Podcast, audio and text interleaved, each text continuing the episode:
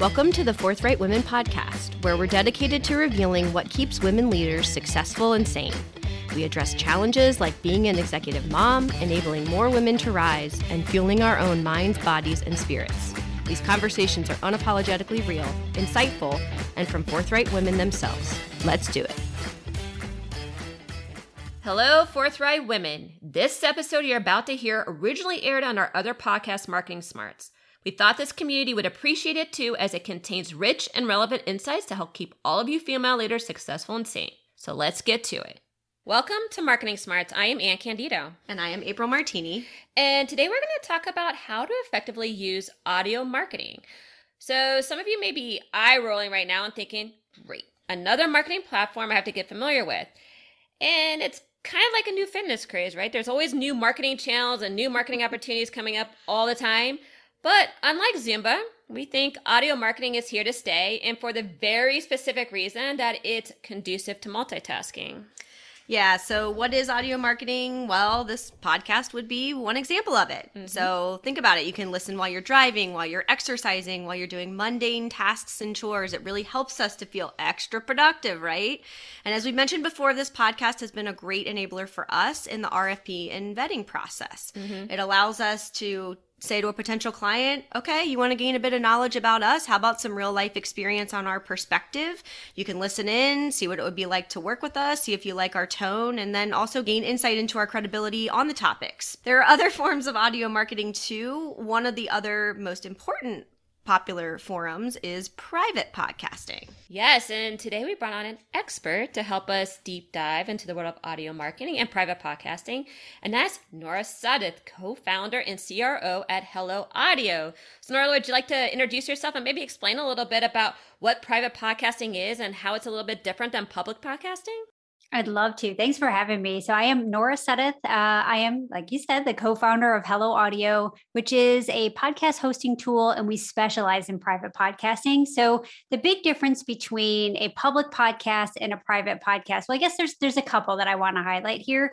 Obviously, you're probably familiar with public podcasting because you're listening to this amazing public podcast, right? This is out there for anyone. You. Absolutely, and I mean it. There's this is out there for anyone to listen to, to subscribe to. Which, by the way, if you hasn't have not yet subscribed, click the subscribe button because you want to make sure you don't miss any episodes.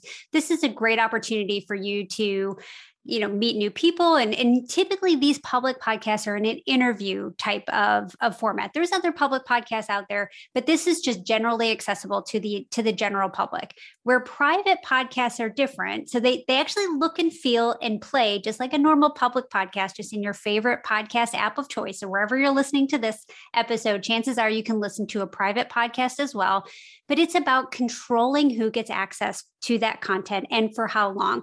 So you can gate content and you can protect it, whether you exchange it for an email address or you're you know, waiting for someone to purchase something and you're giving that content in exchange for uh, that person's purchase. So that how we control that access is one way that it's different. Another way that private podcasts are different is in terms of the content that you that you typically think of as when you think of a podcast. So public podcasts again are shows and interviews with private podcasts, you have more freedom to the types of content that you turn into a private podcast. So when you think of a private podcast, I want you to think I am using podcasts as a communication vehicle, a communication channel to reach my audience. And I don't just have to have or be a podcaster to have a podcast. I can podcast all sorts of different content from my courses to coaching call replays to maybe I speak my email newsletter and I have that as an alternative way for someone to consume that content. So think about all the things you can do with private podcasts. There's a lot of different ways that you can, all the different content you can deliver. There's a few other differences as well. And I'm sure we'll kind of talk about those as we, we kind of go along. But the, the biggest one is the delivery. So with the public podcast, these are, they're date driven, right? This episode right. dropped on a specific date, which is great. With private podcast, you can still do date driven delivery. So you can have episodes drop and be scheduled to release on a specific date. They could be uh, instant. So if you think about your Netflix, uh, you know, if you want to binge on Netflix, they can just be instant with everything in there so that they're bingeable. This is great for courses or for complete libraries of content that you're not going to add to. The other really cool thing about private podcasts is they can be dripped.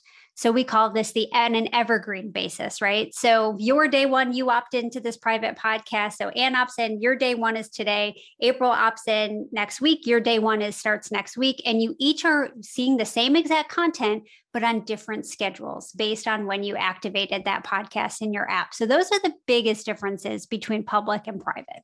Now that is extremely, extremely helpful. And I think probably a lot of our listeners' ears perked up because I'm sure they've considered doing a lot of things that you've talked about and kind of wondering what is the form for which to do that or how do I go about doing that? And like you said, do I need to be a professional podcaster in order to go do this? Right. So that was really, really helpful. And we're going to get into all the elements of that today. So, and because we have the two different sides of podcasting, so obviously, as you mentioned, me and April, Marketing Smarts and our public podcasting, and you being the expert in private podcasting, we're going to kind of go back and forth on this and kind of cover the whole realm then of audio marketing.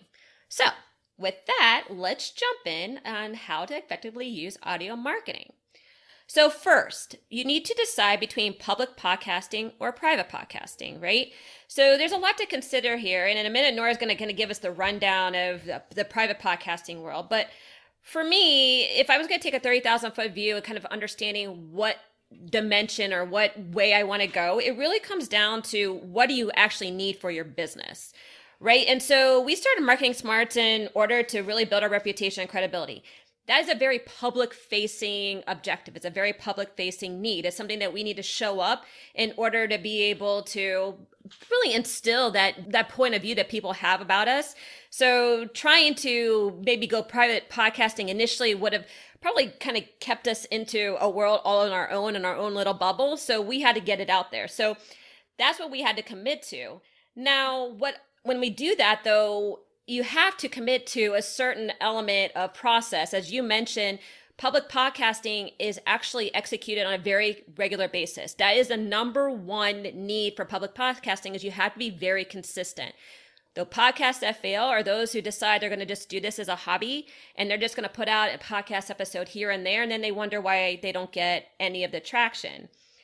And then you can find once you start doing that, though, that your podcast, especially in a public podcasting setting, starts to kind of take on a new life. So initially, me and April were wanting to do it from a credibility purpose. But as we mentioned in the intro, what started happening was that it started becoming a way for us to really RFP work. So when people were saying, are you the right agency to work for us? We're like, well, why don't you listen to a couple of our podcast episodes? You get a really good feel of who we are as people. You get a really good uh, understanding of how we approach the world and how we approach marketing specifically, which is this POV of having a really no nonsense, kind of straightforward, very direct approach into really unveiling what marketing is. And you can actually learn a little thing about maybe what your big questions are in the process. So that's kind of like the 30,000 foot view of public podcasting. But Nora, give us like the insights on private podcasting and how it's different and how do you direct clients about what is the best way to go?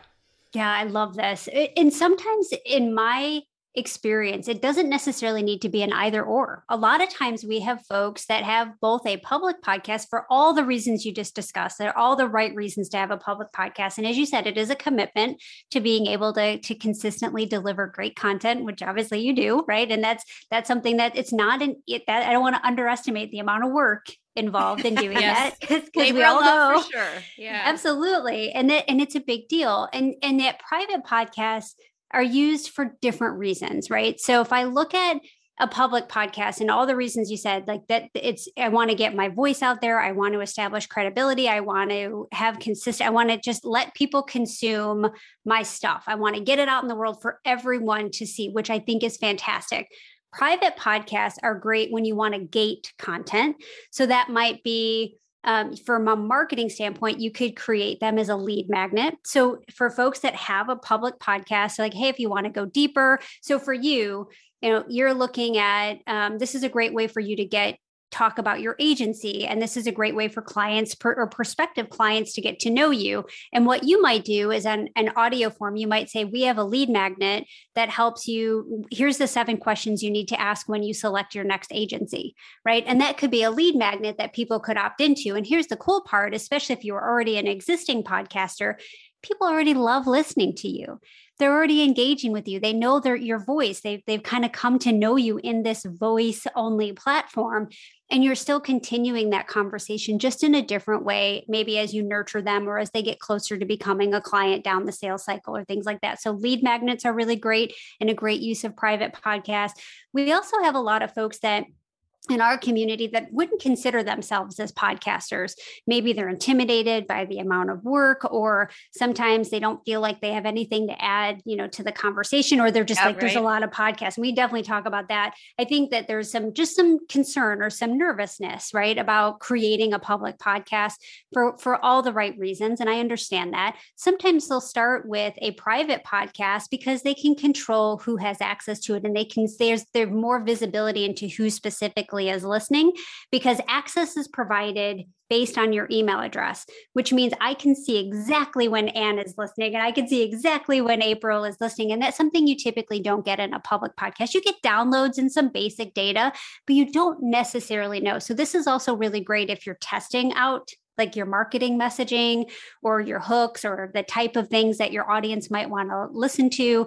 If you do have folks that are opting in for that content, you can kind of test to see who's listening and, and for, you know, essentially what, what topics are the most interesting. So I think there's that. I do think I've seen it also private podcast in a launch or in your marketing. So for folks that typically do more launch style marketing, whether they're running a live challenge or they do a summit, or they do a workshop or a webinar, a lot of times private podcasts can be used as a way to increase consumption of your launch content. So we all know as launch, you know, as marketers, if people don't consume your launch content, chances are they're not going to buy because launch content is architected, right? So that we we're taking people on a journey, we're combating hesitations and objections and all that kind of stuff. And what being able to podcast that launch content now allows people an opportunity, exactly what you said, we're increasing the hours of the day that we can reach reach our audience just by putting it in audio form. So we're unlocking all the time. We're not sitting here at the screen and we're getting them while they're multitasking, which is exactly how you started off this episode of why audio is so powerful. So I would consider those use cases for private podcasts as well. So both can exist. You can absolutely have success with both. I think to your point, there's a there's a bigger commitment to doing a public podcast where you have to consistently really produce that content that doesn't necessarily exist in the private space. Mm-hmm. Well, and I think that's just so interesting because when you think about the funnel, right? And as marketers, we're thinking about that all the time. It's like, when we first started, like Anne said, we started more of, okay, let's build our credibility, which links to awareness, right? We were starting out, we were new, et cetera, et cetera.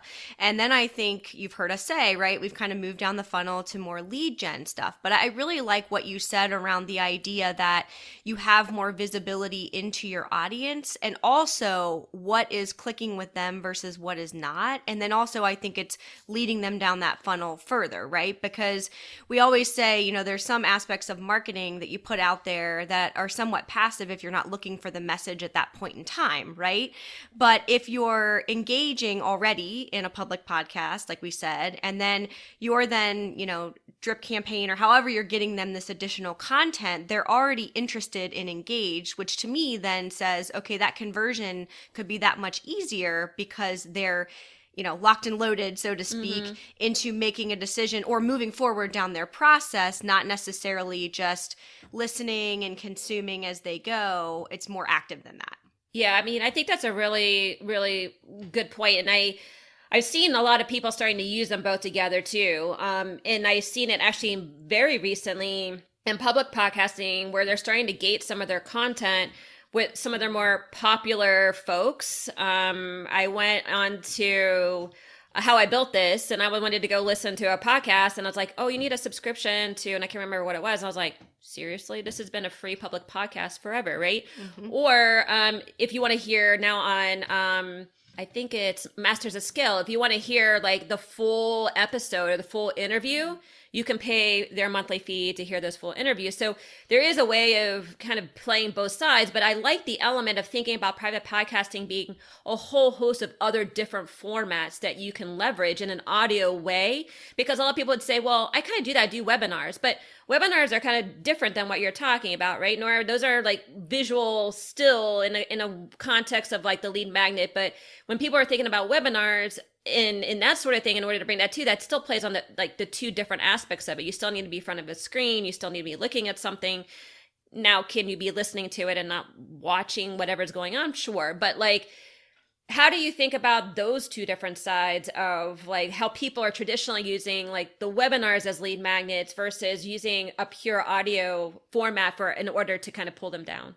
Yeah, we're seeing both work, which I think is fantastic. I think the biggest thing is we we typically do think that webinars need to be seen and what we're seeing is that when, you know, and I, I've been absolutely guilty of this myself. I've registered for a lot of webinars over the last several years that I had zero intention of, of actually going to. And I knew whether it was a conflict with yeah. soccer or whatever that yeah. looked like. Right. And, but I was like, oh, they're going to send me the replay. So I'm going to raise my hand and say, I'm interested and they'll send me the replay. Do you want to know how many of those replays I watched? Ooh, yeah, probably not that many. Probably, I mean, less, less than maybe 1%. Right. And I had good intentions but finding the time has been a big mm-hmm. challenge. And i would even argue the folks that ones that i did watch i'm sitting here i've got six screens it's like mission control where i'm where i'm sitting. And so i'm probably clicking play and then i'm multitasking and i'm doing a bazillion things. So i'm not actually watching the screen. And a lot of times to be effective the webinar you don't necessarily need to see things. Granted it depends on your content but a lot of webinar content is belief building and belief shifting and so it can be very effective putting it into audio format because if it wasn't, it doesn't get consumed that's usually what we're seeing. So we're seeing consumption rates go up and as a result for folks that haven't so we have folks in our in our members area in our in our members eh, community that have done challenges for years three four different times same consistent conversion rates throughout. They added audio. That's all they did. They didn't change anything else. No other variables changed and now they're seeing a, a 2x conversion rate sometimes on their back end. Or you know maybe it was like 10% now we're at 20% simply because we've just just made it easier for people to consume content. That is all we have done here is we've just put it into a format where you can stick that phone in your pocket, turn off the screen and go about your day. So when now we're we're using those little pockets of time that we all have in our lives that we don't necessarily think about, but people will consume your content during those pockets of time if it's easy for them to do. And that's what podcasting does. And private podcasts allow you to do that. I will say this too, with respect to the companies that have kind of done like Apple Podcasts have done this and Spotify have done this, where they've taken podcasters and they're like, yeah, you can monetize to exactly what you said, just create more content. Most podcasters are like, sweet Jesus, I don't want to create more content. Are you kidding me? Do you know how much work this is? And so a lot, and then even listeners on the other side, on the flip side of it, they're like, this has always been free. Why do I have to pay for it? So it doesn't necessarily create a great client experience, but compare that, and you're kind of stuck paying like people are like five bucks a month or 10 or you know it's like your content your geniuses your content's worth more than five or seven dollars a month right we don't you don't need to stick with that model and now with private podcasts the way that hello audio allows you you can charge whatever you want to charge we have people charging a thousand dollars for their private podcast because they're giving launch guidance that will lead to thousands and thousands of dollars of, of revenue, right? So I think that's the important shift too, is that there are different flavors of private podcasting too. And if you look at what we're talking about which is just the eh, it's a it's a communication vehicle. That's all this is. It's just like your email inbox. Private podcasting is the new inbox and you're able to reach someone there with less noise with more intention and with more intimacy than you would in other channels. And when people consume your content they typically are more likely to take the action that you want them to take. Yeah i mean that's such a really really fantastic point and it really leads nicely into our second way of how to effectively use audio marketing, and that's to create content your audience actually wants to hear in the way they want to hear it, right? And you just mentioned this is that yes, it leads to a, a really good way of being able then to monetize effectively but it also makes sure that your content has value. So, you know, a lot of times when we say, yeah, you know, make content your people want to hear, it's like everybody's like, well, yeah, duh. But like people gloss over this so much because they want to do it in a way that they want to do it and they don't really spend a time to really understand okay what does my listener really want? What does my listener really need? Because you just hit on some really big gold mines that people should be asking themselves. So for example if i have a busy entrepreneur you know do i really want to make them look at a screen where they may be looking at six screens no their their now their attention is split six ways right not just one way so if i can do it in an audio standpoint then i can actually make sure that they are really kind of maybe doing one other thing but listening to me at the same time or it's in the content that I'm providing. And if I'm able to actually make them be able to accelerate down the path a whole lot more quicker than they would be without me, that's another way that I can actually monetize in a way that has a tremendous amount of value. And so you really need to kind of think about that from your client or your customer or your consumer, however you're thinking about these people or your employees, frankly, if you're doing business based internal podcasting, about what do they want to hear and how they want to hear it. So, and this also, frankly, helps you differentiate your podcast from others, right? And that's a really important point. And you hear us talk about that all the time when we're talking about brand. It's who am I? Why am I different? Why do you want me? It's the same thing when you're creating podcast content, whether it's public or private. And like one thing that, you know, me and April learned when we were trying to figure out, okay, what's going to be our perspective for marketing smarts and what do we have to offer that is going to kind of blow the marketing podcast out of the water, right? And it's the fact that I come from a corporate standpoint, April comes from an agency standpoint. Those point of views together are not very, very common. And what we're hearing is that a lot of our listeners love to hear our different perspectives from that side um, from those different sides because if I'm on the corporate side, sometimes I don't know what my agency is thinking, or from the agency side, they don't know what the corporate you know guys are thinking. So we kind of really unveil that. We give them the peeks underneath the tent, and we really say, well, this is really what's going on. And that's of tremendous value to folks. And they love to hear that perspective. It gives them a purview that they might not have known no matter what side you're on. Well, and I think those relationships can be contentious too, right? And right. so a lot of times and we do debate. you wouldn't and we debate and we debate. We do debate. Uh, we give people a real peek to what it is like inside. But i think that that is a fundamental place where there's white space because people are like how else am i going to get this information? Because best case they're communicating okay. Worst case there's contention there. And so the real conversations are never had. Right. And i think you know that is a really really good point. And i think it also kind of lends to the fact of like what kind of topics are going to be really of value too, right? So that's another thing that we've heard is that when we pull topics, not only do we pull them from people that you know we we know or the things that we've seen and hear through our clients we're pulling in from things that we're seeing and hearing in the world and a lot of times marketing content can be somewhat evergreen but sometimes there's some timely things that are happening right now so you layer the perspective on with the relevance of what's going on right now and all of a sudden you have something that people actually find of value. So putting that all together and really thinking through that is, is tremendously important in order to be able to definitely move your public podcast. But Nora, how do you think about that from a private podcasting standpoint? Absolutely. I, so I love everything that you said, and I, I uh, testing your messaging and testing this is is part of the process, right? We've all done it. Every and we've all helped clients do it, right? Like this is part of it. What I really think is that audio makes this easier. It actually it decreases the amount of time that's required to test your messages. I mean, if you think about, you know, clients and, and course creators, I'm sure all of us have met course creators that have been trying to get their course out for yep. months and maybe even years. you know, and that and that's horrible. Like and it's very and, expensive. And when, Oh, it's so expensive. And and whether they're hesitant to be on camera, I don't particularly love being on camera. Like I don't love the hair and makeup. I hate it too. Stuff. Like that's not super fun. I also equally hate editing video. That is not super fun because normally I'm like in one half of the screen and then I went to go blow my nose and I'm on the other half. Or like I've flipped my hair because I got nervous or whatever it is, right? So I look totally different and it's really obvious. There's none of that in audio right? It's so much easier to edit audio. So when you think of like rapid content creation, audio you don't need a bazillion dollar microphone to create great audio content. There not only can you buy a lapel mic on amazon for like 12 bucks but it's also you can create nicer studio effects in your closet or in your car. Like there's ways to there's ways to do this where you don't need expensive equipment. You don't need to worry about those things. And there's there's tools like you know hello audio we integrate with dolby.io which allows you to remaster right there. So you're able to get like quality audio without having having to be a podcaster or a crazy audio person that like really is into their audio and knows how to do that. You can be a normal, everyday human being that just gets it up and, and on a microphone and starts talking. So I think it's the speed where private podcasting can really come into play in terms of understanding your messaging.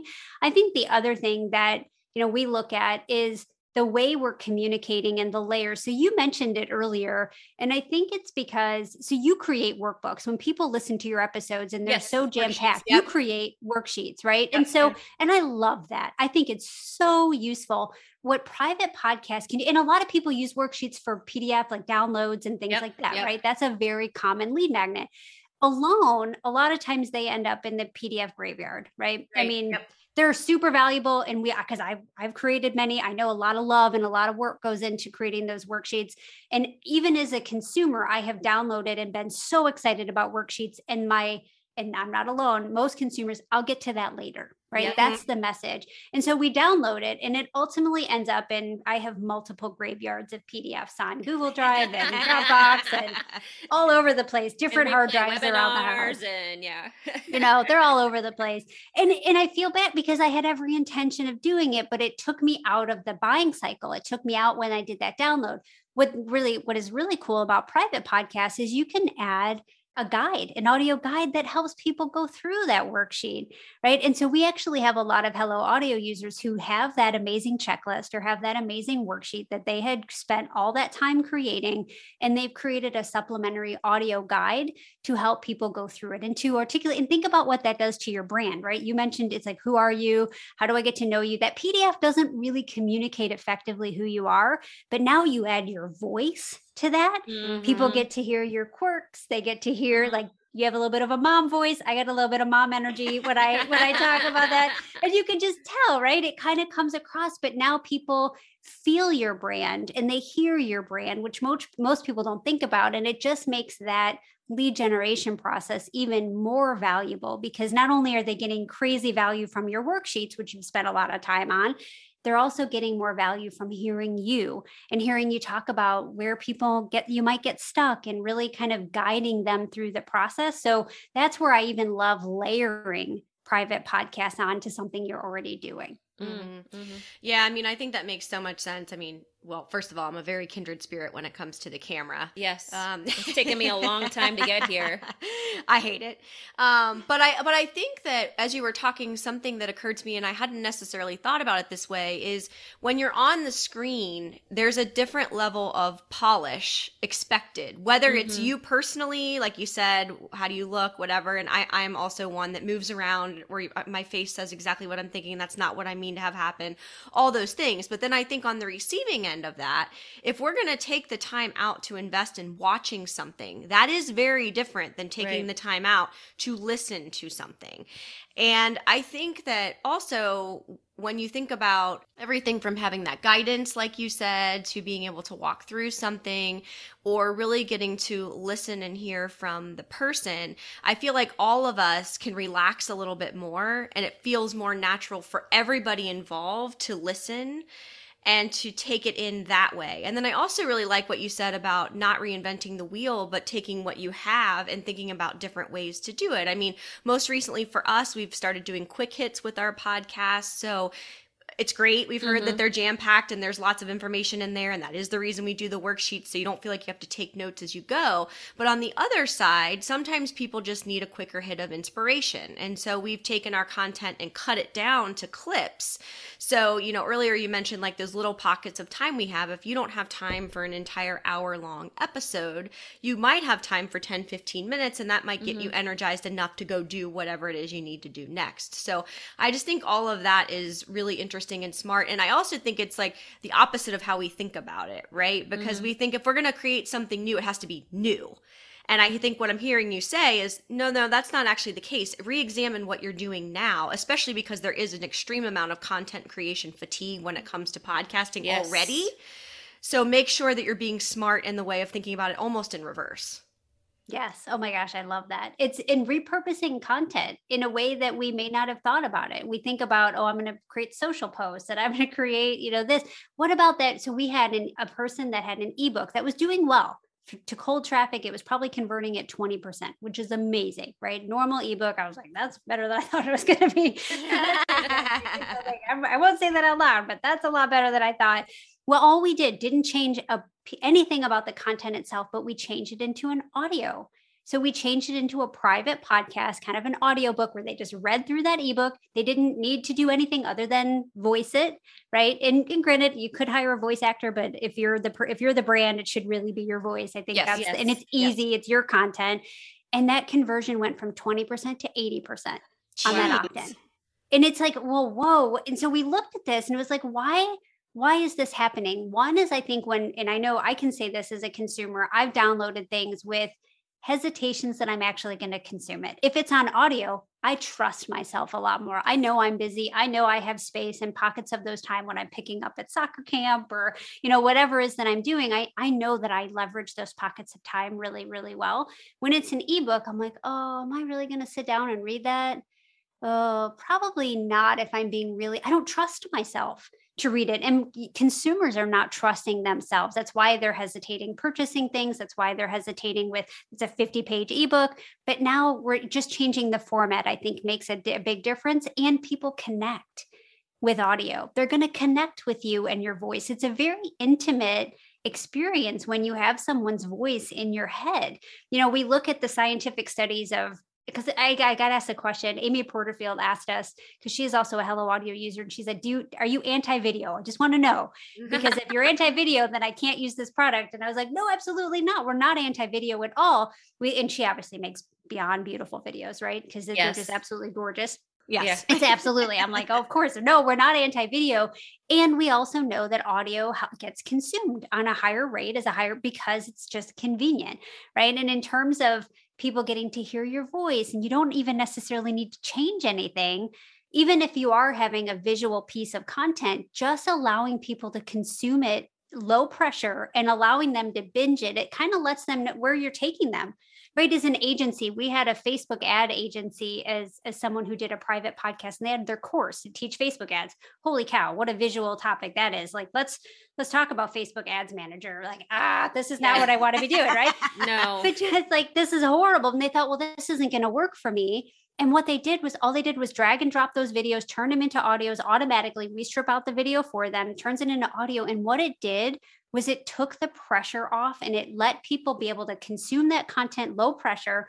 We all know that from a learning standpoint, repetition is key. So when they logged in and watched the videos, which we again, we love those videos and we'd want Amy's videos to be seen too because they're so gorgeous now they've already heard it once. They know where you're taking them and they're less intimidated because it isn't the first time they're hearing it. So even with things like visual content, it can still audio is still an effective way to get your your content consumed in that low pressure way. Yeah, I think that's a really good point. I I love that and I also love the point that you made about testing and learning because that's a really big thing that we talk about here because everybody feels like they have to get it perfect right from the get-go, right? And you were talking about private podcasting being able to really refine your message. Well, it's the same case in public podcasting too, which I mean, you've heard us try it multiple times where, you know, originally we had a different third section than we do now. And so we've changed our third section because we find it's a little bit more conducive to the, the topics that we want to talk about. And We want something that's like really hyper relevant, not have all this evergreen content all the time. We now repeat our four points so people can take those away because mm-hmm. we heard I get lost in, after point three. Where was point one and two? Remind me, you know? So you, you start kind of really figuring out what formats are going to work in order to really get that, that transcendence of your message and, and make sure that it's clear. And so I think that works on both sides. So I love that you said the test and learn. And I also love that you said about the conversion because that leads really nicely into the next point, which is you need to develop and activate a promotional plan, right? And this is regardless of what kind of podcasting you're going to do, because I'm sure that the person who developed the ebook didn't just go, Whoa, I am on audio. Now I get 80%, right? No. it's not like traffic. Know, you don't like just, you know, snap your fingers and all of a sudden it's like the light turns on. No, you have to really think about how you're going to promote your podcast, whether it's private or public. I mean, I think a lot of people might assume, and you'll tell me if I'm right or wrong here, that from a private standpoint, it doesn't need as much traction because it's internally focused or it's more like gate driven. And I'm sure you're going to say that is not the case, but we can definitely say from a, you know, a private stamp or a public standpoint that, I mean, we spend a lot, a lot of time publicizing our podcast. There yep. is a lot of podcasts out there. There is a lot of marketing podcasts.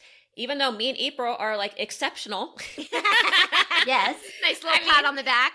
I mean, we, we have to let people know how exceptional we are, right? And so that means that we have to, one, we spend a lot of time trying to get on other people's podcasts, like, you know, and, and Nora, that's, you know, how, how you have been, um, in, in, in the people that you have in order to, like, be able to have you get on our podcast actually and and be able to see and be able to talk about your business. I mean, that's kind of like the way the network works, Mhm. right? So getting on that, we use social, right, in order to promote our podcast.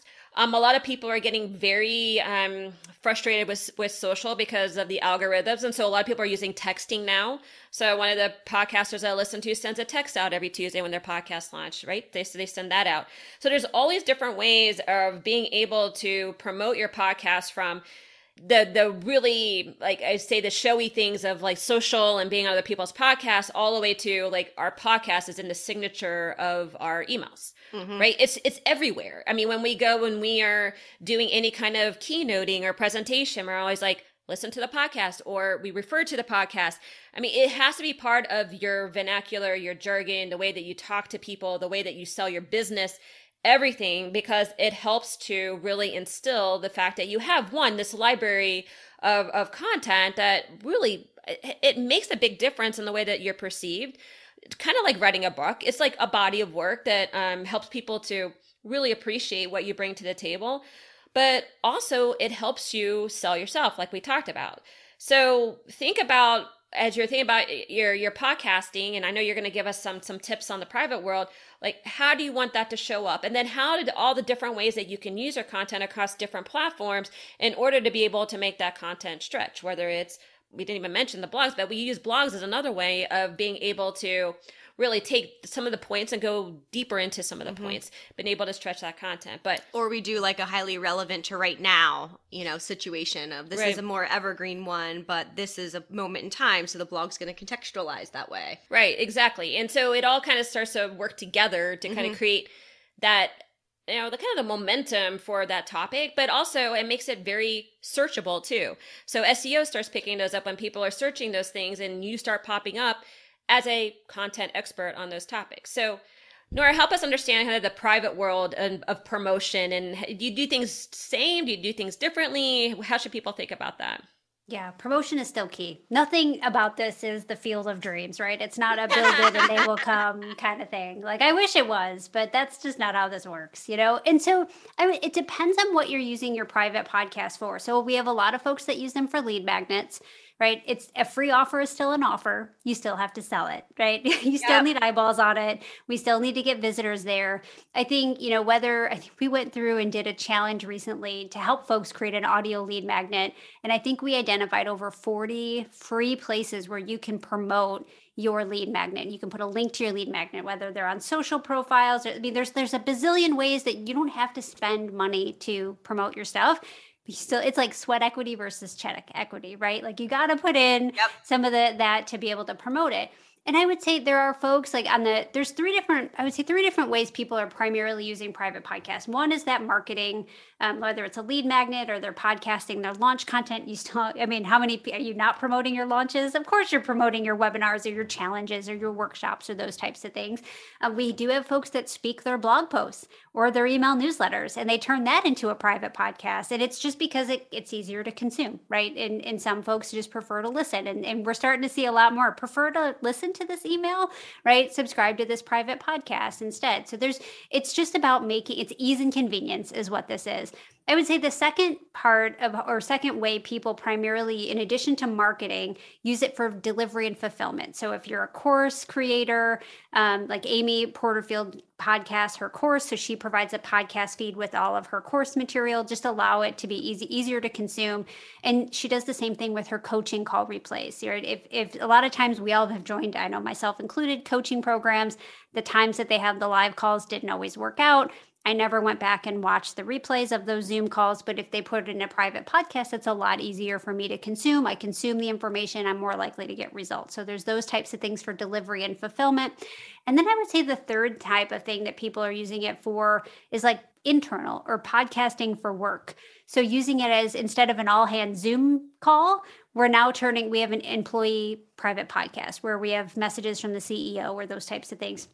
and onboarding is becoming honestly audio onboarding is huge. Whether you are onboarding employees because it takes time to get people set up on slack and get their emails and all that stuff but it takes a second for them to get that private podcast and learn about the company values and hear a message from their direct supervisor um, or clients. So agencies are starting to use audio onboarding for their clients as well just to set expect I mean you know how important it is to set expectations up front with oh, yes. with your agency clients right? Because that's that's that's where it starts. It's all in the expect so those are things. And and so do you promote you know you could argue okay well i'm not really going to promote the internal employee podcast but you want people to listen and you're still promoting it. You're still promoting and letting people know about the ease and convenience of doing it. And i would say one of the biggest things that we've seen for folks that are using private podcasts, whether they are um, on the marketing side to get leads or to move leads further into the buying cycle or delivery and fulfillment. So they're using private podcasts to help their existing clients and customers consume the information they've already purchased.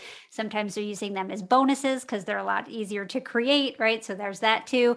Or on the internal fulfillment side, the whole goal is consumption you don't create content that you don't want people to consume, right? Like the goal is to actually get them to consume it. And so, whether even in the delivery and fulfillment, you're still promoting it, you're still letting them know there, that it exists and it's easy for them, easier for them to get results. Or if they have a busy schedule, which I don't know anyone who doesn't have a client that's not busy, right? I mean, that's just normal. I, I, you do have to promote it. It doesn't just exist on its own. And, you know, for those folks that are worried, like, oh, my audience doesn't listen to podcasts, You'd be really surprised at how easy it is to get someone to click a link. It's a one click load into their, and they can listen to Google Podcasts if they have like an Android or they want to listen on desktop. They don't have to be an avid podcast listener to have benefit to listening to your content in a private podcast. I think that's the key too. But this is about education, awareness, and promotion. You don't, this doesn't work without promotion for sure. Yeah, I mean, it's funny as you said that as you were talking, and I was thinking even about the setup of audio marketing as a topic versus right. the word podcast, right? I do think that there is a little bit of intimidation around the word podcast for a variety of reasons. And so I think when we talk about the promotion piece of this, I love what you said about making sure that there's an education component too because I mean, take for example my parents, right? They're 65 yeah. years old. They're super proud that I have the podcast maybe they've listened, maybe they haven't. I'd like to hope that they have. But the barrier of getting them over that hump of like, well, h- how do I get to it? Right. And so I think what we've talked about here is number one, and you know, your setup of it needs to be everywhere because you need to be making mm-hmm. sure that you're taking advantage of every opportunity. We've talked a lot on this episode about thinking outside the box and reorienting your perspective. But then I think the other piece is how you present it to people and then the ease with which they can get to it. But I think if you say you need to listen to this podcast for your new job and you're not someone who's an avid podcast consumer, you're kind of like, oh shoot, I don't even know how to do that, right? right?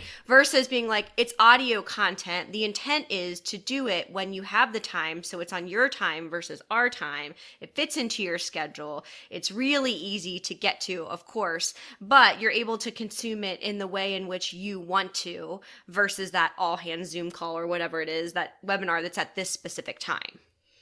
Yeah, I think that's a really good point. And I think what's all kind of kind of coalescing for me is the uh, biggest way your podcast grows, despite everything that we've said here, is for somebody to share it because they find it of value. Yep. Right? Yep. Um, and in order to do that, you really have to think about what the medium allows you to do that is audio based. And that big one is storytelling. Yep. Right? Yes. So it's not only, yes.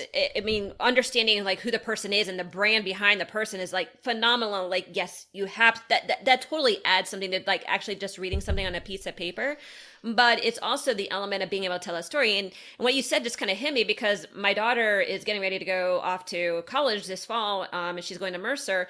And Mercer just sent her a bunch of stuff. It's like we really like you to understand how uh, you know the history of the of the university, like what we're all about. But they sent everything in written form. so she's sitting there like reading through all these articles and highlighting these articles and stuff and I, it just occurred to me i was like how much more powerful would it be if somebody were actually they're telling the stories of these articles and everything that's behind the articles versus having somebody get down and like having to read it all and getting the reading fatigue and stuff. So I think eh, you know the promotion is, is a tactical thing for sure, like doing all these things that we talked about, but it's also making sure your your content has the quality that is going to have the value that is going to want to be shared. And that's I love that. Private or public, right? I love that. The university example got me. I'm like, oh, maybe I need to be start talking to universities. Like that's that's actually like, hmm, they really because if you think, I mean, especially your demographics, I think a lot of folks are like, oh, my my people don't listen to audio content on their phones. I mil, hundreds of millions of Americans alone, not to mention like the Canadians and other folks around the world, like just the stats that I have, hundreds of millions of people are listening to content, uh, audio content on their phone. Like, why are we not meeting people where they're already at? Right? If we look at the there's stats out there because we were looking at this for investors as well is we the amount of i think the hours consumed on for audio rivaled the amount of hours it was actually more i think than the amount of hours that people were consuming on netflix mm, every yeah. week interesting and it's like that. we we don't think about it, but there's so many, and they it's not it doesn't have to be podcast avid podcast listeners. It's just like this is audio, it's convenient. So leaning into the messaging of listen on the go, right? Listen anywhere, anytime, right? It's really, we're talking about ease and convenience. And if there's anything I know, like, and I'm sure you would agree on marketing side, when we're talking about an offer, free or paid, there's a few things that really kind of increase the value of your offer one of them is ease and convenience. We pay for ease and convenience. So why not lean into that, especially with audio, which provides you that by default? It provides your folks that ease and convenience by default. And I think as we start to see you know the shifts in the economy as we start to sh- see shifts in buyers. Now i'm not going to sit here and be like oh this is all doom and gloom and everyone's going to stop buying stuff. That's not true. People are still going to buy even with gasoline prices going up and groceries going up. But what people will be starting to look for is more reassurance in their purchases. They're going to start to need more touch points and audio is a great opportunity for you to be able to provide that reassurance and provide the combat those sales objections or just address the hesitations and provide that reassurance because people are going to look for more certainty in the outcome of their purchases because that's just what happens during these economic times. And i think you know between adding the the boosting of the offer when it comes to adding ease and convenience i think it also helps boost the offer in terms of certainty and the likelihood that they're going to have success just by making it easier for them to consume the content that you're selling. So i think there's there's a lot of opportunity here as we start to see shifts in buying patterns that audio can provide that i don't know if anyone has really thought about. Yeah, and even more tactically speaking, advertising within podcasts is starting to really become a prevalent way to um, get your brand out there, but also for trial. Uh, I know when I was leaving P&G about that time, we were just starting to investigate it, and it was compelling. The ROIs were very compelling. Uh, because you have that captive audience. Now, can you skip through the advertisements? Yes, but you almost always hear them once before you, mm-hmm. you know, you decide to skip through them. So that's another element of this that to to consider if you're not going to do the podcast but maybe you might think about advertising on podcasts so well and i think when you're more passively listening like that you're less apt to engage in skipping yeah like even though you can skip it's I in your like pocket it's just, yeah, it's, it's like, on your dash. Like, oh, it's, oh, it's over there. Just, or yeah. I'm driving my car or I'm in the middle yeah. of a run. Am I really going to stop and, and skip that? So yeah. I think it, you can. I don't think it happens that much. Yeah. Yeah, so that's interesting. All right, and our fourth point of how to effectively use audio marketing is in creating community. And I saved this one for last because it's probably one of the hardest things to do, but one of the biggest things that can get the flywheel growing. And a lot of the very popular public podcasts have really heavily invested in creating community and actually branding their community. And they do this by incentivizing them, right? So not only are they creating good content, but then they're also taking that extra step of incentivizing their community to engage. So I listen to Max Out, which is Ed Mylett's podcast, and he is famous for doing this. So he will tell you if you comment on every single one of my Instagram posts, you get entered into a drawing to win a flight with me on the private jet, to win a signed book, to win all these things. Now you can say that is that a little salesy? Maybe, but he's created this fantastic community that now he's been able to parlay into other things like speaking engagements, like events. Um, he now just he's writing a book and his book's going to launch in about a week. I'm guessing his book's going to probably do pretty darn well, right? So he's created that community for himself around his podcast, and that's really elevated him and his personal brand. Others have actually branded their podcast. So I listen to Michael Gervais. He calls his podcast uh, from Finding uh, Mastery his Finding Mastery Tribe. You have John Lee Dumas, so JLD, and he talks about Fire Nation. So they actually spend the time to actually be able to uh, brand their community in order to give that community a vibe. Mm-hmm. And, you know, when you do that, it creates this kind of this almost this like i said this before this flywheel that continues to have this virtuous effect on helping your podcast grow which also then helps create that foundation that you might want for other things to grow so Tell me, Nora, how's that work on the private standpoint? Does that work similarly? Or, I mean, sometimes you have the built in community too, especially if you're doing like an internal podcast or a business based podcast. But what has been your experience? It's true. I think with private podcasts, because you are typically exchanging access for an email address, you are, you kind of have that built in community to some extent. And I think it's a great opportunity for you to use exclusivity like pri like that you have an exclusive audio series that's only for members of this community you could use it for rewards you can give so you know we get entered to win prizes you can get exclusive access to a behind the scenes podcast a private podcast so you can use things like that I would say one of the things that we've done effectively to help build community for Hello Audio, because it's like SaaS, it's a SaaS product. What are you building a community for, right? It's just like, what, what is that? I mean, what does that look like? And I've seen some people do it very badly, right? So we're like, oh, we, we really want this community to be effective and valuable for the folks that are in it. And so we created, this was a full on experiment. We had no idea if this was going to work, but we created a private podcast with our customer stories. So we did, and originally it wasn't meant to be a marketing play it wasn't meant to be a marketing play at all. It was like we have folks that are doing very unique, interesting things with private podcasts. We need to tell more people about it. And if, you know, yes, we have our live call on Friday and like we're in the Facebook group and we have our support channel but how do we get this content out there? And to your exact point it's the storytelling that brings us all together. And so what we did was we created just a pure it was a private podcast. The only thing it has on there is customer success story after customer success story. And what we realized was at first when we created these episodes because each story each customer has their own episode is every uh, all of our existing users were like this is amazing. I walked away with so many ideas and it lit their fire to consume more create more feeds or use audio which is what we want. We want them to use audio in their business or to have a better business or a better life right? That's why we exist. And then i think you know we started to also see the traction with the marketing side of you know how do it's it's almost like sharing testimonials right. but there's so much more effective because you know and, and most marketers god bless the marketers who ruin things for everyone else right but it's like the testimonials and then we know they're there we all we can call them out oh, um, but testimonials where they're it's all about the person or it's all about the product and that product or that company or that the, the business owner is the hero and you're like no no no that's not what this is supposed to be. It's the consumer it's the customer that's the hero of their own story. And so what i love about the stories that we've effectively told through this podcast is that everyone is different. Everyone has their unique business. Everyone's used it in a different way. Everyone's gotten different results. They were maybe at a different starting place in their business. So we have lots of different levels from Amy Porterfield, right? She's running a very large business to folks that are just starting out or have a side hustle and they still have their nine to five. So it's just representative of our community and people can see themselves in these folks and get amazing ideas and then you get the added bonus of of that private podcast on the front end from a marketing standpoint to maybe overcome hesitations or you know for SaaS specifically most people are like oh it's another tech product. It's going to be hard to use right?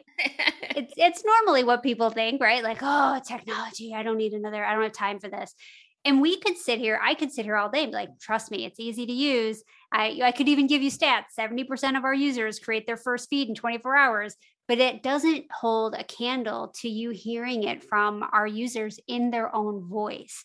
And I think that's something that's really effective. So while private, we don't necessarily, private podcasts can help fuel the community, can help bring people together around common beliefs, around common topics, around those types of things. I think that's really the benefit of private podcasts um, and the ability to provide exclusive access and to get people excited about taking things. I personally love hiding Easter eggs in private podcasts as well.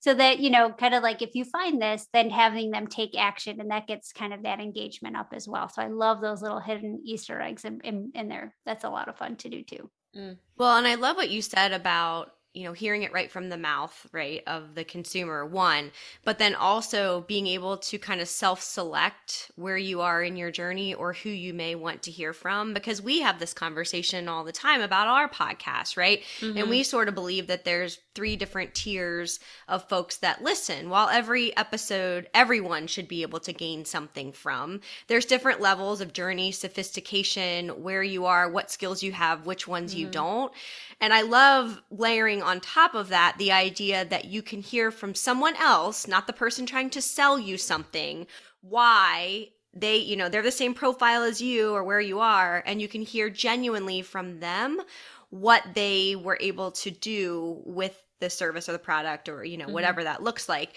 Because I think that there is you almost have to find yourself in it, especially if you're at that sort of like, ah, I'm not really sure. And like you said, the technology piece can be a huge barrier where it's like, oh, do I really need one more thing? I think we all feel that all the time. Mm-hmm. And so the human side of it can help get people over the hump, get them comfortable.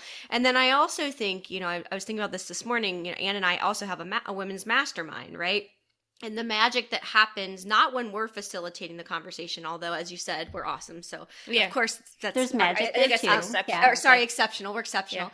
but bringing those p- women together the same way that you're bringing the content together right and letting them see and learn from each other is so invaluable and right. so i love this approach of like yeah okay we could say so and so at X company had X, you know, data points of success with this. It's not it's not about that. It's hearing it directly from the horse's mouth.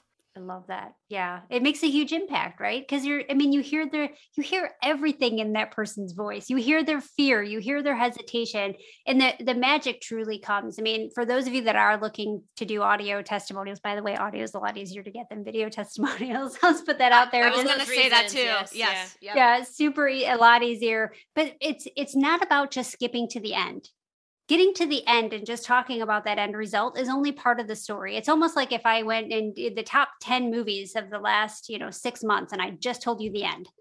Like, okay. So, you know, but it's it's about the it's about the, the the journey. It's about where they started mm. from and what they were thinking about and what what was what issues they were facing and then the the fears that they overcame or the beliefs that they had to shift and and the you know what they really thought of the product the service the vehicle that they're using the, the guide that you know we're, we're helping them get where they want to go. Yes the, the result is awesome but like so many we have you know so many times we see testimonials or even just endorsements. They're, they're not even testimonials. They're just like this is good. Like okay awesome. Like that was really that didn't help me at all. I couldn't visualize myself in that story. I couldn't I couldn't see that oh this person was just like me and had the same concerns and why did they still buy?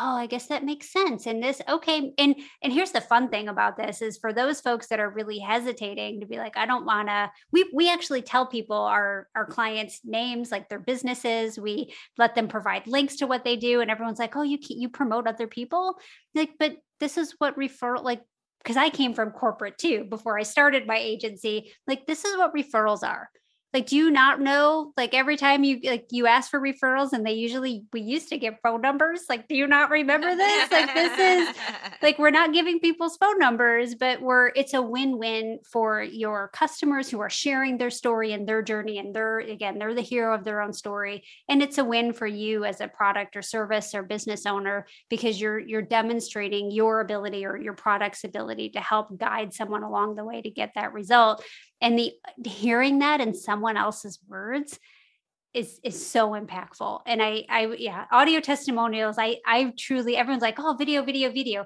Think about the last sales page you went to with 50 different like embedded. You're like i'm not watching this is a lot of work. Like but all of a sudden you put that in a bingeable private podcast that's a game changer. It's a game changer for your for your marketing. Yeah that's a really really fantastic point. And i I think it makes it very real for folks. I think too, like when you see some of these testimonials, you're like, oh yeah, Anne, you know, C in Cincinnati says she likes it. Well, I don't even know who Anne C is, but mm. what all you have to hear is, you know, a few minutes from me, and you already get that perception of who I am and whether or not I'm like you, and whether or not we have the same ideals, whether or not we have the same motivation. It's amazing how people get from zero to like a hundred miles per hour on that in a very short period of time. So I think what you're saying is spot spot on. All right, so just to recap how to effectively use audio marketing. First, you need to decide between public podcasting or private podcasting, or maybe you do some both, but you probably have to start somewhere. and so there's lots to consider here and where you're going to start. But the key factor we think is in deciding what you want to do for your business. So start there. Second is create content your audience wants to hear, how they want to hear it. So ask yourself what content would my audience really appreciate and what perspective can I uniquely offer? Develop and activate a promotion plan. That's number three. Regardless of what route you take, you will have to promote the podcast. This isn't build it and they will come. Definitely not. Definitely not. And then fourth is create community. This is probably the hardest thing to do, but the biggest thing that can get that flywheel going. All right, our next segment is in the trenches. This is where we give real world examples specific to industries. We're going to tell probably a few more stories here, but the idea here is to be able to kind of hear something for yourself and then put it into action immediately. So, the first in the trenches question I am really passionate about a certain topic for our podcast, but I'm not sure I bring anything unique to the conversation. Should I abandon it? And I know we've all gotten this question a ton, and you actually addressed it, Nora, when we you talked about the fact that it's a person's story, right? It's their experience. It's the way that they see the world. And a lot of times we get this imposter syndrome and we're like, well, uh, well, I don't have anything new to say. I don't have anything unique to say. But if that was the case, then there wouldn't be like 10,000 marketing podcasts that actually do really well, right? It's because when you hear from certain people from certain perspectives with certain stories, you hear it differently. And that's what we were just talking about. And so never underestimate the power that your story can have on people. And that experience is invaluable. That's the unique way that you provide that differentiation from others. Now, do you have to develop that into a personal brand that actually reflects through the podcast? Yes. Does it still need to be authentic? Does it still need to come from you? Yes. So, this is something that you really need to kind of think about when you are just kind of getting stuck in, you know, is this something that I think I can do or is it something that I feel like others do better than me? And I think the other thing that we're saying here is it's easy enough just to give it a try right? You can do it in a very cost efficient way. You can put it out there. You can see what reactions you get. You can use experts like Nora that can help guide you through this process to make it very, very easy in order to kind of get yourself started and just to kind of see if this is something that's even going to to resonate. So I think that from that standpoint that we all together need to really embrace the fact that we have very unique stories to tell and the way that people could hear them could change their lives really nora what's your perspective on this Oh, I agree 110%, a bazillion percent. What's ever the highest number I can think of? I think that it's, you know, and I understand, like, I, I, I came from corporate where I was one of very few women in the department. I didn't necessarily value my voice as much as I should have, right? So I think I I kind of took some habits um, from that when I moved into this entrepreneurial space, and I hesitated. I absolutely hesitated, and it had nothing to do with my worth or my value that I can provide or or my experience it just I was nervous and I was I was hesitant to add to the conversation right? And it oh, again a lot of it was just from the habits that I had built in corporate and maybe being being scared or fearful to to speak up. And I think that the more I realized and it's it's exactly you know you had mentioned this too it, it's it's not just you yes you have experience but it's also your perspective and where you come from and how people connect with you right? So i'm in my mid 40s my daughter just started driving she just got her license i'm freaking terrified. Like even just that one that one comment that i just shared right? It's like now for those of us that are, have teenagers or you've gone through that recently and you're like, oh my gosh, now I totally understand. Like now we're going to have a connection point that may not have anything to do with marketing or business or hello audio or anything like that.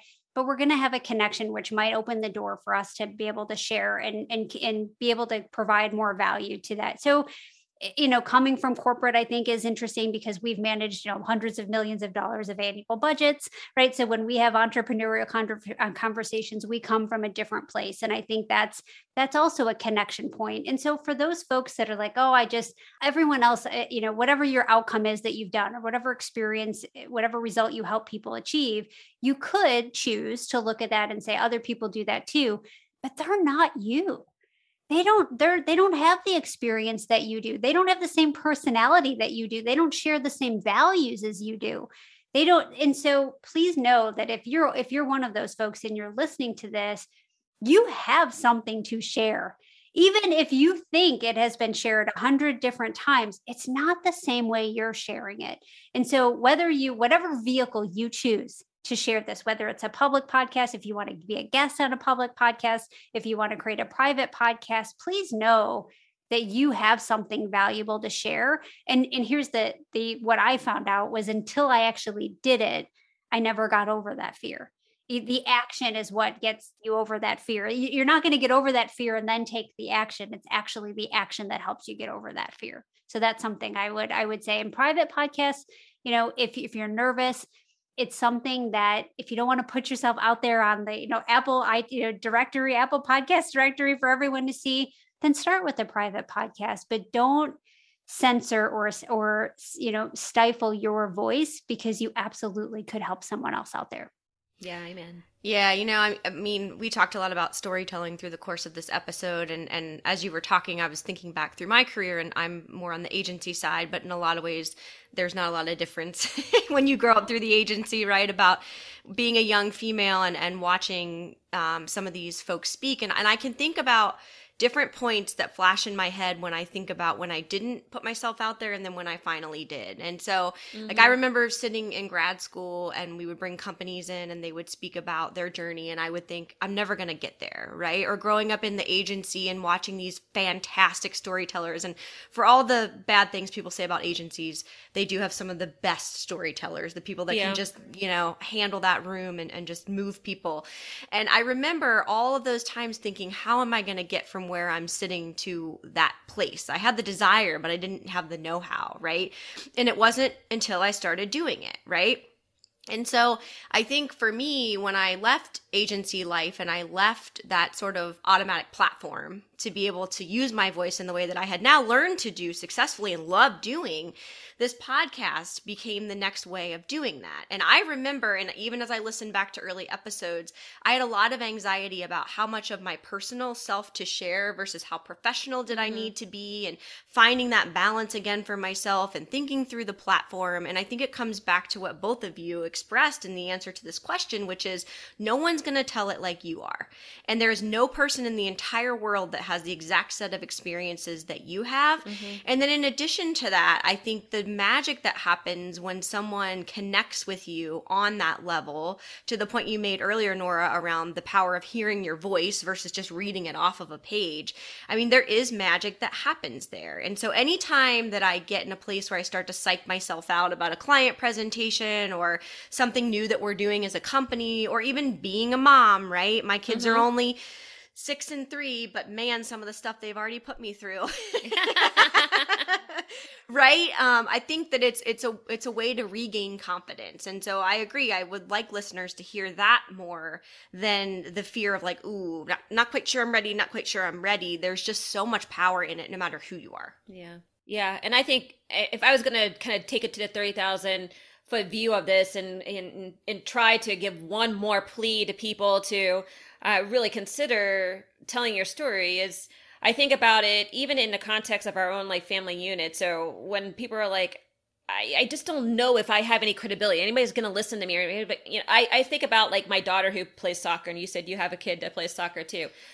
I didn't really play soccer except for like one time when I was in first grade my their dad played um soccer like throughout high school and he was like he went premier soccer he played all throughout the world right so when she has a soccer game, and no, mind you, I've watched soccer since my oldest, who's 18, was like five. So we're, we're talking like 13 years of soccer. I think I'm actually a pretty good judge of skill in, you know, in, in how well the team played and how well she played.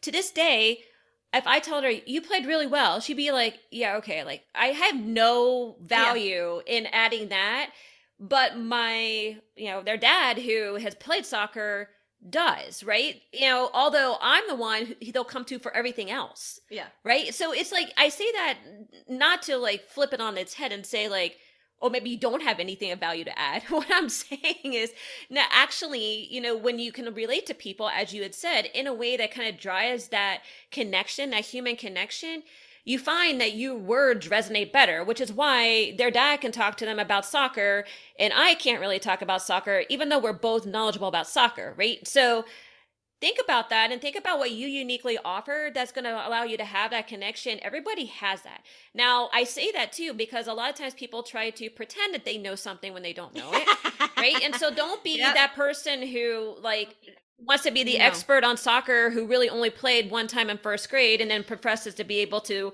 talk about it because regardless if you feel like you can or not, it's not going to land. So I give the other side of that coin too, just so yeah. people can have a little bit of, um, you know, just that kind of you know perspective and kind of like critically think through what's the right perspective or what's the right um point of view to be bringing forward when you're going to go to that place yes. of sharing your story right yes. all right so our second into trenches question can you give some examples of how people have been successful with private podcasts and I'm going to just turn this one over to Nora because she was talking about the fact that they actually have now what your private podcast that talks about success stories. So yes, I'm sure you'll be lots to share here. Oh my goodness, yes, we have probably oh, close to 50 episodes just in that alone, and we're Amazing. still adding more, wow. which is fantastic. I love it you know it it ranges I, I think i'll go back to the three big ways people are using it from marketing fulfillment and delivery and then internal or like onboarding or those types of things obviously the marketing side is super sexy we liked we love talking about our numbers we love talking about the conversion rates and really, eh, all we're doing in the marketing side is we're just making it easier for people to consume and get to know us, right? If we think about building awareness, building education, combating hesitations, conveying social proof, which is really those customer success stories, right? There's a lot of ways to use private podcasts and your marketing to attract uh, your prospective clients or your prospective customers to to get their attention. It's kind of noisy. I know I've got thousands of unread emails in my inbox. Don't kill me. This is just you know it's it is what it is. And yet I my in my, my podcast player is really clean, and I know exactly what I'm going to go look for, and I I make time for that because I'm away from my screen. So there is there's opportunity to increase your reach on the marketing side and also your relevancy. So I want you to think about that. What I will say this one really cool thing that that we do at Hello audio is we don't just function as a this is going to maybe blow some minds that are listening to this. We don't just function as a private podcast host. We do function as a little bit more of an audio crm so what we have done is we allow you to tag your listeners just like you would tag them in ActiveCampaign or whatever whatever other software you use. And you can actually customize or personalize the feed the content that they receive based on their tags that is something that no one else is doing right now. And so, you know, from a marketing standpoint, people come into your, uh, let's say you're running a, a live five day challenge. So people are, you have it dripped out day one, day two, day three, and maybe you get to, you do the webinar at the end typically of that challenge for folks that consumed or downloaded the webinar episode, you're tagging them with one tag, and folks that didn't, you're tagging them with another tag. And now you know how to follow up with them a little bit differently. The other thing is, if you have an existing business, you have customers and non customers that are both taking that challenge, because sometimes your customers want to join in too. That, that's a very normal thing. So now, if you're able to tag them as a prospect versus a, a, a, customer, you're now able to send just the promotional or sales material to the folks that haven't yet bought, and your existing customers are not getting hit up with promotional material. So that is happening uh, with Hello Audio as well, which smart, awesome. That's yeah. huge. Like that's a big, big deal um, from an audio standpoint is to be able to reach them that way. So lots of different ways you can podcast, lots of sorts sorts of uh, marketing content. I think that's important on the delivery side. So, the metrics that you want to care about in the delivery side that audio can help with. Obviously, I'm obsessed with customer success. I'm obsessed with it. I can't, like, that's, yep, that's my thing. That is totally my, and so one of the reasons I love this is because I'm like, how do we get more success rates? How do we get more? And that's abnormal in the internet marketing world. Like, that most people are not as passionate about customer success as we are. And, and you know to each their own but it's important to us so that by for folks that are putting these private podcasts and like podcasting your course amy porterfield we look at all these other folks that are doing it they're doing it to make it easier for their folks to have success period. And we see rates that jump and and the, nothing else has changed in the content right? We have folks that um, they've increased by 400% customer success by 400% nothing else changed other than they made it easier for people to consume the content so that it's like why why wouldn't you do that success sells if you want to have a business that's going to be around long term, you have to deliver on what you promise. And so that's a big thing. The other uh, metric from our delivery and retention or delivery and implementation standpoint in this phase is retention or churn, depending on how you want to look at it. So if you have a membership um, or where people are pe- kind of paying you month after month, uh, we do have folks that took, again, nothing changed in their program. They just allowed folks to consume content with this private podcast, and it immediately increased retention by 2%. So for a lot of folks that have membership, I mean, I can speak after being with ClickFunnels for, you know, a, a few years one single digit change in retention can make a massive difference in your top line revenue and your bottom line revenue right? And especially in like the economy it's just it's going to be a lot easier and you want to take care of your existing clients because it's going to be more expensive you know and it typically is to go get new ones. So retention um, or you know that churn number is going to be important with audio there and then I look at the employees or the uh, internal podcasting communication. I would say by far the companies that survived through this pandemic, that were able to thrive at the end, coming out the other end of it, were the folks that had great internal communication. Right. They were the folks that, even though we were geographically distributed, the folks that it, it's the companies that win tend to communicate better right? They just do. And I would say folks that have better retention on their employees tend to have better onboarding. Same thing with clients and agencies, right? They tend to have better retention rates if their onboarding is better. So that relates to those numbers as well. So we've seen increases in conversions, we've seen increases in leads, we've seen increases in sales if you're podcasting launch content, increases in customer success, in uh, increases in retention, which ultimately leads to better profit margins. And we've seen it all just by not even creating anything new, just taking the content that they already have and allowing people to consume it in a private podcast, which is mind blowing. You're not, cre- to, to, everyone has this content creation fatigue. For most of our success stories, they took what they already have and they just put it in a format that was easy to to consume, and they see crazy, crazy success numbers, which we love. Wow, that is it's incredible. Amazing. Yeah, I think that kind of like says it all. Yeah, I don't even say it sells the reason to do it, guys. There you go. yeah, I don't think I have much else to add on that one. No, that was that's that's awesome. All right, so our third in the trenches question: What is the first thing I should do to get started in podcasting? So, well, obviously, we're going to talk about it from both sides, but I think there's some definitely some things that are very similar. So for public podcasting, we actually have an episode, and that's episode 44, which is the newest marketing channel, Business Podcasting with David Spray. And whether your podcast is internal, which kind of overlaps a little bit with private podcasting, so I'm going to be very interested in what hear what you have to say, Nora, or it is more public facing. This is what we recommend to start, and it includes, and this is right from the actual episode, first identifying the purpose and we talked about this a little bit even initially about whether or not you could go public private or both. But is the podcast going to be internal? Are you going to be using it to to more communicate and to relate internally within your business within your walls? Or if you're talking maybe about private podcasting in, inside your gates if you will or do you need it externally to grow reputation and credibility? So that kind of helps you understand at least where to start then you're going to develop your story arc and format. And we've talked a lot about that. Like, what's your story you're going to tell? What's your brand going to be with regards to your, your podcast, right? And this is based on your purpose. And it should be centrally focused on really bringing that purpose to life in a way your listeners will find of value. That's what we've talked about. You need to create content that people actually want to hear. And then you need to define the logistics. These are things like duration and frequency, where you'll record, who'll be the host, those sorts of things. So those are like the kind of the tactical things. And then you need to develop your brand and your amplification strategy. Um, so your branding includes your name, your imagery, your music, your trailer, your intro, your outro, all those things that help you produce the product, which is your podcast.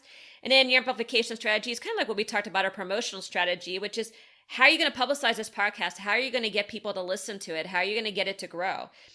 So that's kind of the public podcasting. I'm guessing, Nora, it's probably somewhat similar to private, but there's probably nuances. Did you want to share?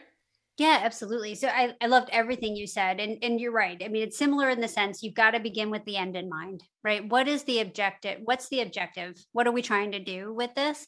I mean, I think we're all kind of sold on the benefits of audio. I hope at this yes, point yeah. I hope in the episode, point, yeah.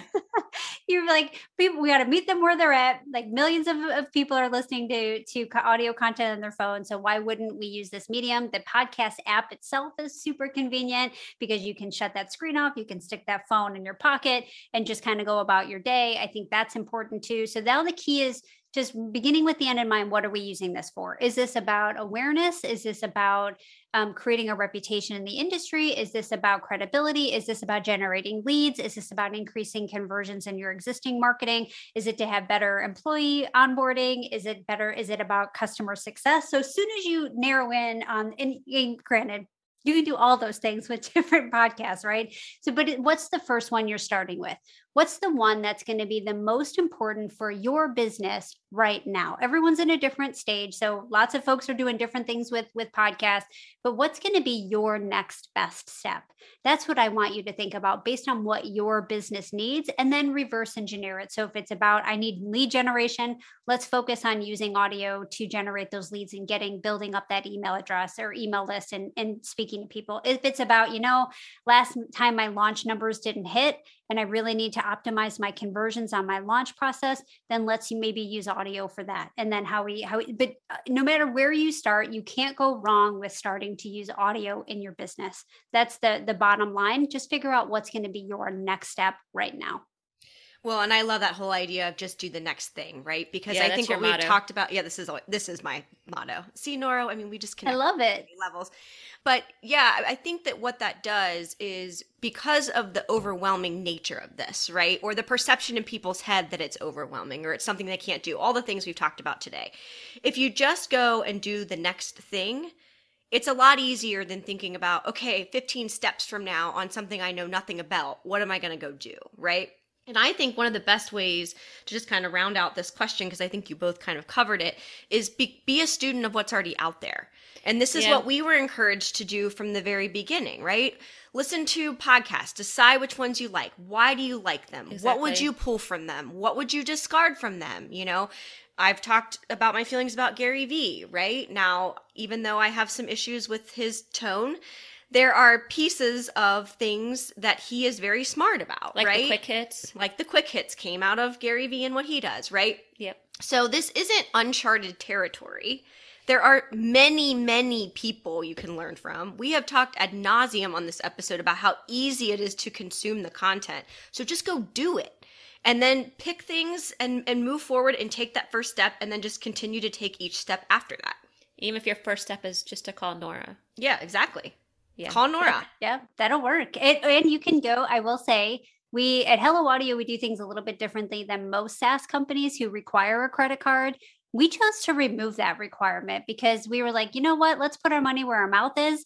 We say it's easy to use. You know, 70% of those people get their feet up in in in, in 24 hours or less.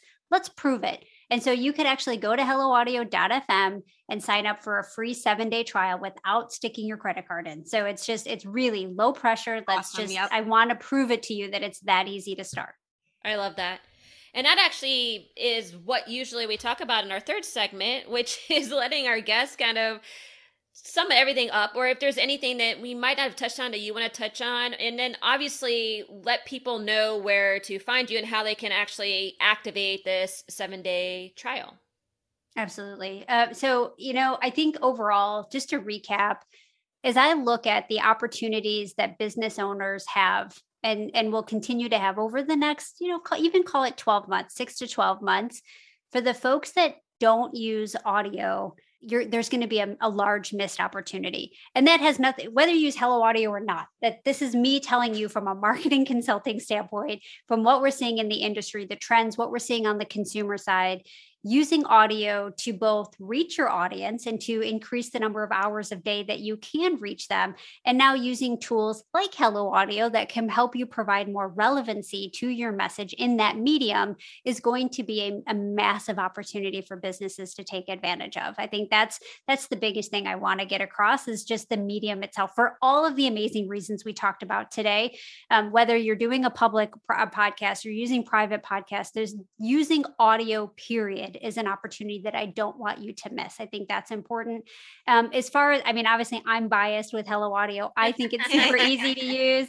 Um, our, our users think it's easy to use, which we love. So you definitely want to go to helloaudio.fm and check that out. Um, we we really truly made a conscious decision last year to remove that credit card requirement because we believed in our product and how easy it was. And we wanted to demonstrate that without anyone, because we all know when we put our credit card in, there's a lot of stress. We're like, I got to remember to cancel this yep, yep.